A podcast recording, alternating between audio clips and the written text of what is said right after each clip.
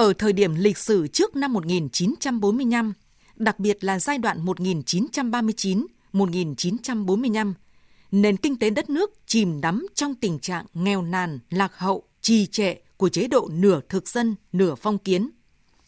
Người nông dân sống trong cảnh nô lệ, lầm than, tăm tối. Hầu hết người dân mù chữ, cảnh nghèo đói khốn cùng diễn ra triền miên ở khắp nơi.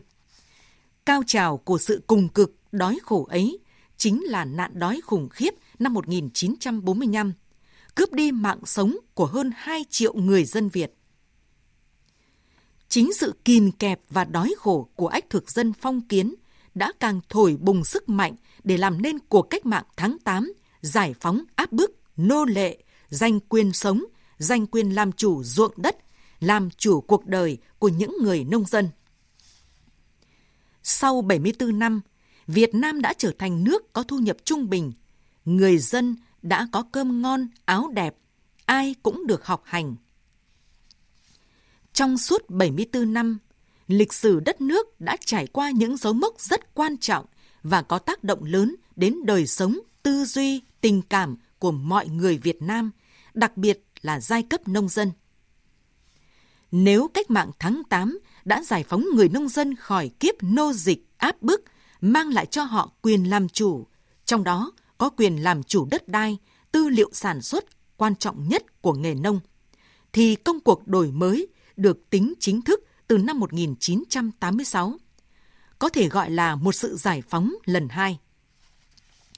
Đây là sự giải phóng tư duy, làm ăn và sức sáng tạo của con người, từng bước phá bỏ mọi rào cản phi lý, giúp cho người nông dân và nhân dân nói chung phát huy mọi năng lực, đạt được những thành tựu ấn tượng trong sản xuất và cải thiện điều kiện sống.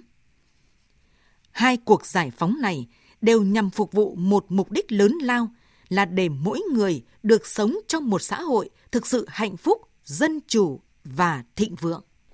Điều đáng nói hơn là ở cả hai dấu mốc quan trọng này, giai cấp nông dân đều giữ vai trò và vị trí vô cùng quan trọng. Trong cách mạng tháng 8, nông dân là một lực lượng nòng cốt, đóng góp cả xương máu và của cải làm nên chiến thắng.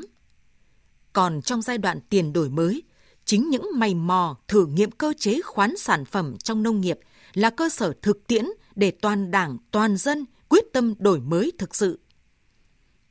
Trong thời kỳ công nghiệp hóa, hiện đại hóa hiện nay, nông nghiệp, nông dân, nông thôn được Đảng và Nhà nước ta xác định có vị trí chiến lược. Nhiều chủ trương chính sách đặc biệt quan tâm đến nông nghiệp, nông dân, nông thôn nhằm giúp cho nông dân, những người đã hy sinh nhiều cho đất nước, có cuộc sống ấm no hơn, sung túc hơn khi đất nước đi lên. Chương trình Mục tiêu Quốc gia xây dựng nông thôn mới thực hiện gần 10 năm nay cũng nhằm mục tiêu nâng cao đời sống vật chất và tinh thần của người dân nông thôn. Và trong quá trình này, một lần nữa, nông dân lại là lực lượng nòng cốt, góp công, góp của, cống hiến, sáng tạo, xây dựng làng quê mình. Thực tế cho thấy, ở địa phương nào, cán bộ tin dân, sát dân, biết khơi dậy sức mạnh của người dân, thì nơi đó nông thôn mới sớm thành công và thực chất vững bền. Lật thuyền cũng là dân, đẩy thuyền cũng là dân. Lời dạy của người xưa vẫn luôn đúng và giá trị ở mọi thời đại khi thấy được sức mạnh, tạo được sự đoàn kết trong dân. Ngẫm về ý nghĩa và bài học lịch sử sau 74 năm cách mạng tháng 8 thành công.